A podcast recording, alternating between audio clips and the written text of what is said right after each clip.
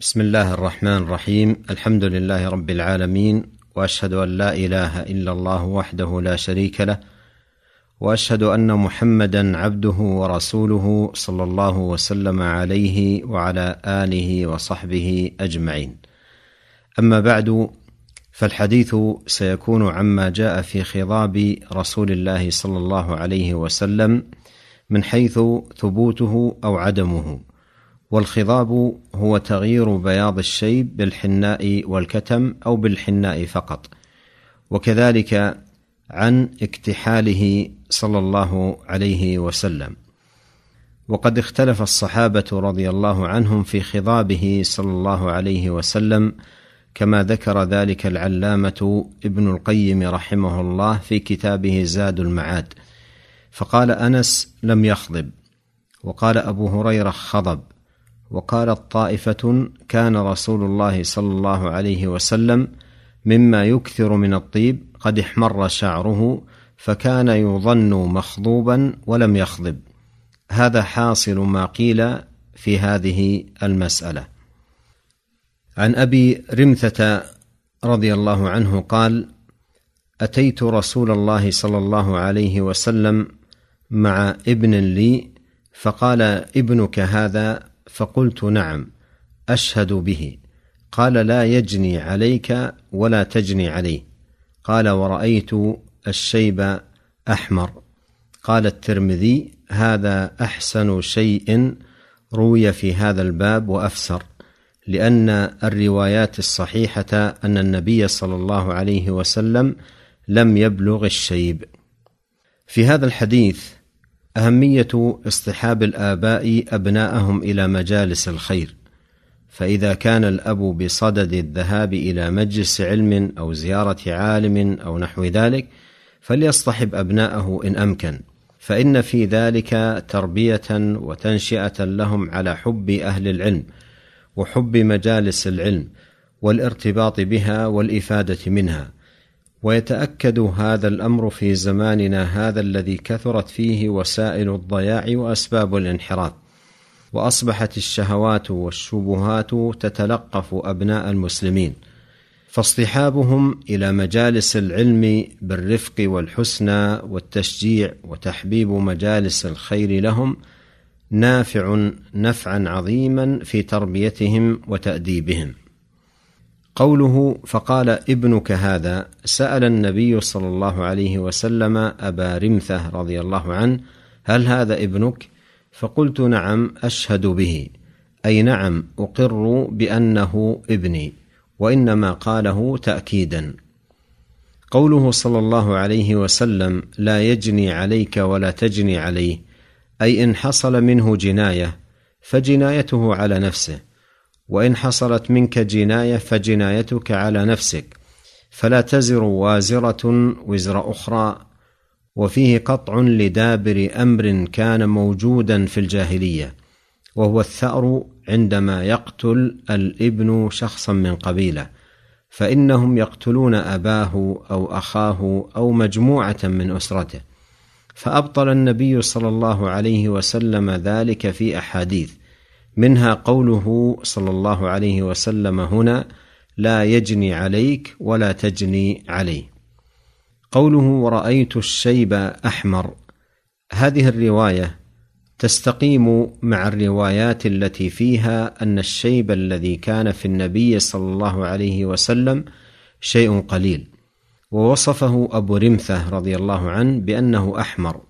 فهل الحمرة عن خضاب أم أنها عن أثر الدهن. فبعض أهل العلم يرى أن ذلك عن خضاب وجاء التصريح بذلك عن بعض الصحابة مثل أم سلمة كما سيأتي.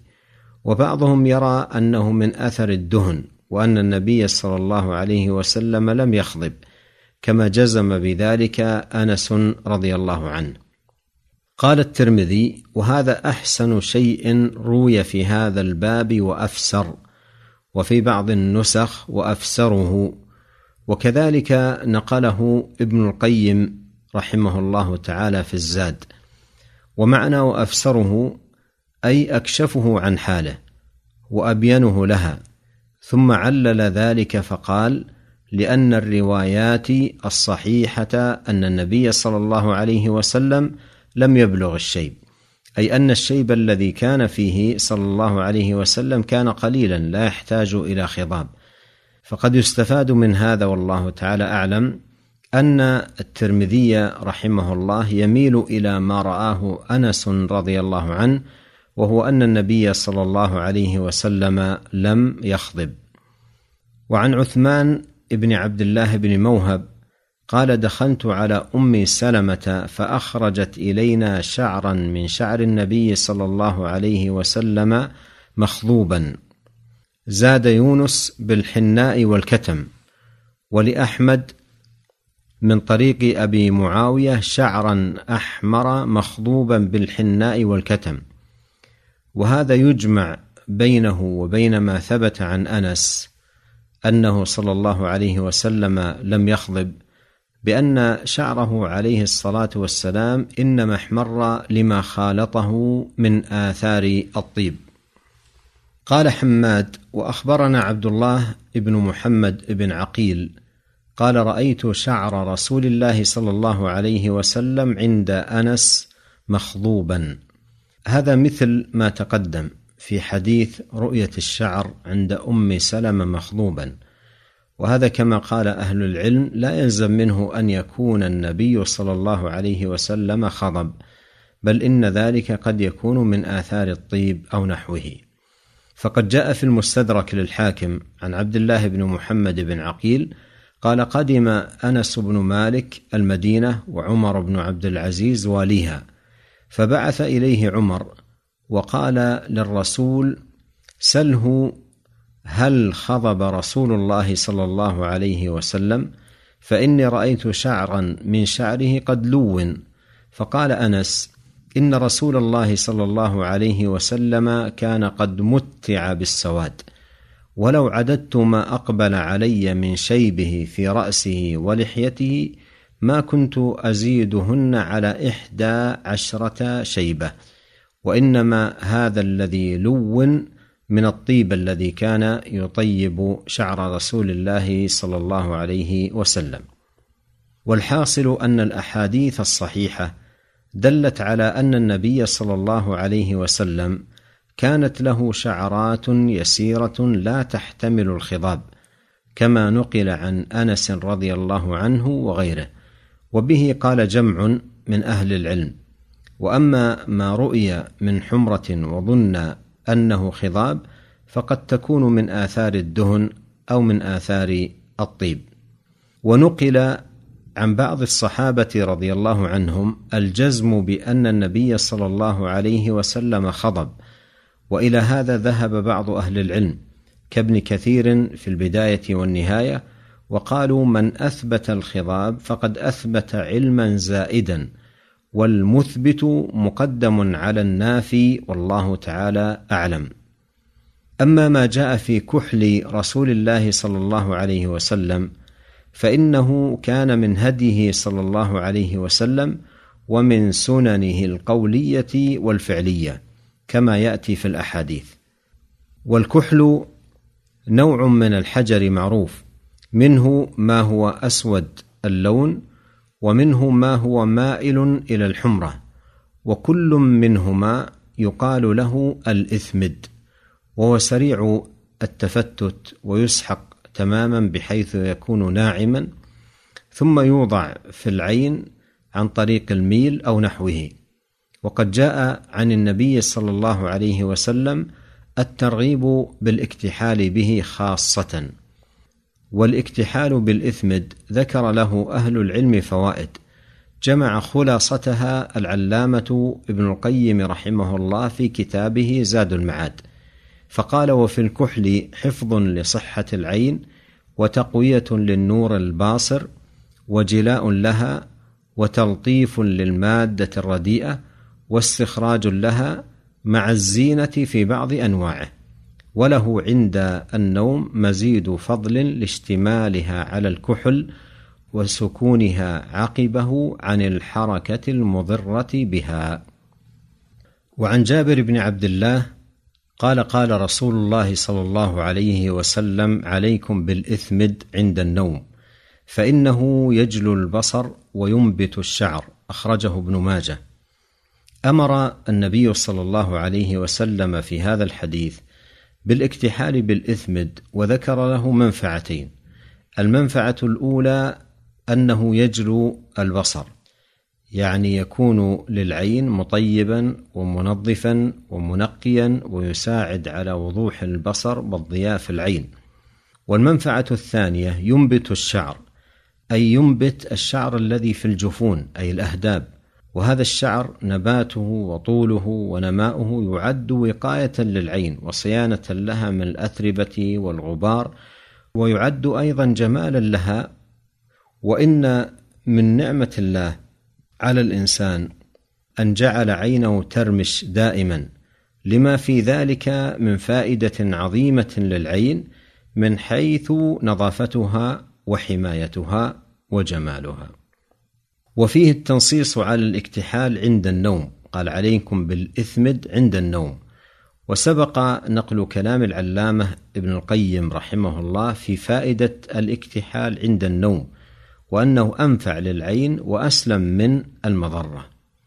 وقد جاء عنه صلى الله عليه وسلم الترغيب في أن يكون الاكتحال وترا فقد قال صلى الله عليه وسلم إن الله وتر يحب الوتر. أخرجه مسلم. هذا في العموم. وقال صلى الله عليه وسلم في خصوص الاكتحال إذا اكتحل أحدكم فليكتحل وترا. أخرجه أحمد في المسند. وقد ذكر أهل العلم في الإيتار في الكحل طريقتين. جاء في كل منهما بعض الأحاديث على كلام في بعضها. الطريقة الأولى أن يكتحل في العين اليمنى ثلاث مرات ثم يكتحل في العين اليسرى ثلاث مرات فيكون الوتر في كل عين. والطريقة الثانية أن يبدأ باليمنى فيكحلها مرة ثم اليسرى مرة ثانية ثم اليمنى مرة ثالثة ثم اليسرى مرة رابعة ثم ينتهي باليمنى بالمرة الخامسة. فيكون مجموع ما في العينين وترا وتكون اليمنى فضلت في هذه الطريقة بثلاثة أشياء بالبدء وبالختم وبزيادة العدد. وعن ابن عباس رضي الله عنهما قال قال رسول الله صلى الله عليه وسلم إن خير أكحالكم الإثمد يجلو البصر وينبت الشعر. أخرجه أبو داود وابن ماجه والحديث رواه الإمام أحمد بلفظ خير أكحالكم الإثمد عند النوم فزاد فيه عند النوم.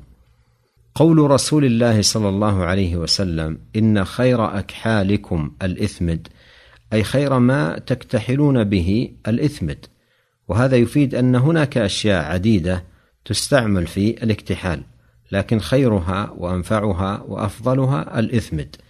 ومن فوائده كما تقدم في الحديث أنه يجلو البصر وينبت الشعر. هذا وينبغي عند شراء الإثمد أن يحتاط لسلامته وجودته لأنه ثبت في بعض الدراسات الطبية أن بعض ما يباع من الإثمد لا يسلم من الغش حيث يكون مخلوطا بنوع من الرصاص يسحق معه أو فيه شيء من التلوث فيصبح عندئذ مضرا لا نافعا. فلهذا ينبغي على الإنسان أن يحرص على أخذ الاثمد الجيد الذي يطمئن لسلامته. والله تعالى وحده ولي التوفيق. نسأله جل في علاه أن يوفقنا أجمعين لكل خير. وصلى الله وسلم على عبده ورسوله نبينا محمد وآله وصحبه أجمعين.